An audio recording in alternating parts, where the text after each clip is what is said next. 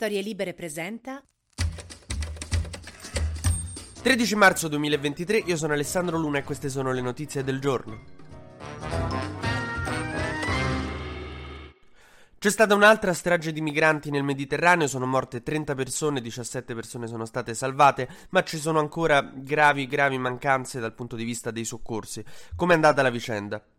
Venerdì sera è stato avvistato un gommone con a bordo 47 persone con il motore spento, quindi alla deriva, vicino alle coste più libiche che italiane. I migranti hanno chiamato soccorso, hanno chiesto agli italiani di intervenire e noi gli abbiamo detto di aspettare le motovedette libiche, cioè la guardia costiera libica che però ti riporta indietro e le condizioni non sono un granché in Libia. Ma poi queste motovedette libiche sono come il messaggio di un ragazzo che hai matchato su Tinder, non sempre arrivano e quando arrivano, insomma, è sempre più una delusione che altro. Detto questo, hanno aspettato 72 ore, si sono avvicinati avvicinate delle navi mercantili che erano nella zona, la nostra capitaneria non è intervenuta. A un certo punto il barcone si è ribaltato e 30 persone sono disperse, che vuol dire che sono annegate, le altre sono state salvate dalla nave mercantile. Insomma, la questione dei migranti si sta facendo sempre più dura e difficile da gestire. Pare che ci sia stato un arrivo eh, massiccio di migranti in questi ultimi giorni, specie a Lampedusa, che adesso è un po' in panico perché gli hotspot che dovrebbero accoglierli sono sovraccarichi, non riescono a gestirli. E tutta questa, questa situazione con i migranti mette anche in grave difficoltà difficoltà il governo Meloni perché giustamente, povera Meloni, cioè a un certo punto le canzoni inappropriate da cantare finiscono.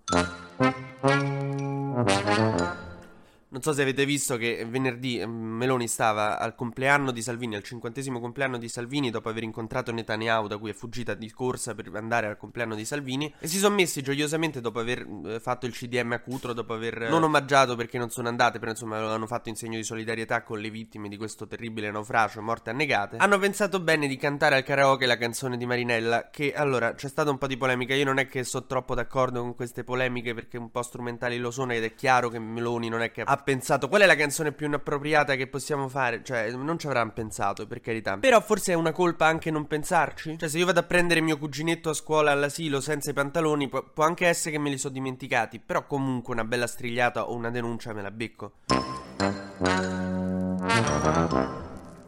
Ma passiamo a cose un filo più allegre. L'assemblea del PD. Pensa come stiamo messi se l'assemblea del PD è la cosa allegra nella nostra vita. Ieri è stata proclamata segretaria Ellie Schlein, è stato votato presidente del PD Bonaccini. Ellie Schlein, la nuova segretaria, ha fatto un discorso contro le correnti in cui ha dichiarato guerra a queste dannate correnti, da cui però, insomma, è massicciamente sostenuta, o almeno l'hanno aiutata a vincere. È come se agli Oscar Tarantino andasse sul palco e promettesse una guerra senza fine ai film che contengono violenza gratuita. Di nuovo Schlein ha ripetuto che vuole un PD femminista ecologista e tutte queste cose. Millennial che insomma io sono contento che di quella stagione lì minne- di quando i millennial avevano 20 anni abbiamo tenuto il femminismo e l'ecologismo e abbiamo perso le code di cavallo per gli uomini e i meme bottom text top text. Schlein ha anche annunciato il campo di alleanze che vuole creare e naturalmente lei vuole parlare sia con Conte che con Calenda. È convinta, dice, di poter creare dei temi comuni, un terreno comune su cui sia Conte che Calenda possano lavorare insieme al PD. Bonaccini non è della stessa idea, ha fatto il suo commentino acido, ma attaccano più noi che il governo.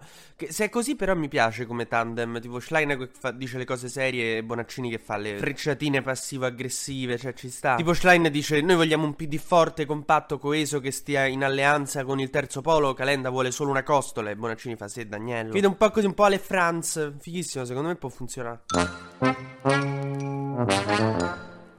Mentre il governo italiano, il governo Meloni, pare che stia spendendo parecchio di voli di Stato. Ci stanno Tagliani e Crosetto che girano per tutta l'Italia, Nordio va sempre a Treviso a trovare i suoi col volo di Stato. E Meloni che si porta dietro chiunque gli chieda un passaggio, è molto disponibile da questo punto di vista. Cioè, ah, pure te stai andando a Tripoli, vai via con noi. E proprio Meloni è sempre contentissima di dare passaggio a chi ne ha bisogno, tranne ai migranti, ma vabbè, questo.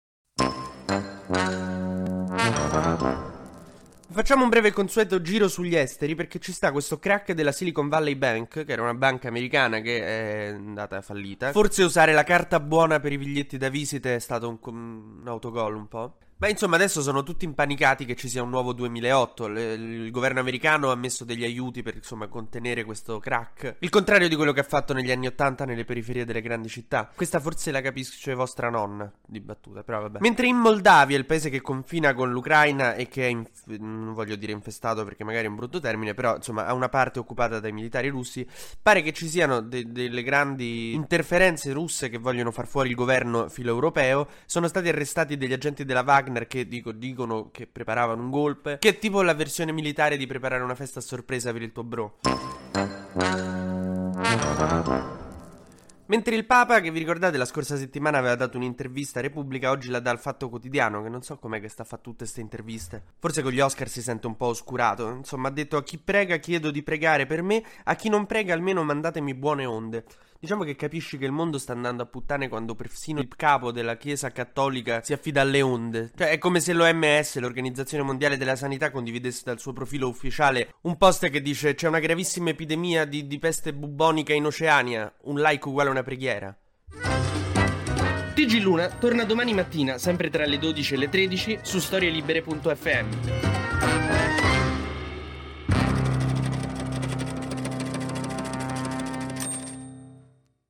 Una produzione storielibere.fm di Gianandrea Cerone e Rossana De Michele. Coordinamento editoriale Guido Guenci.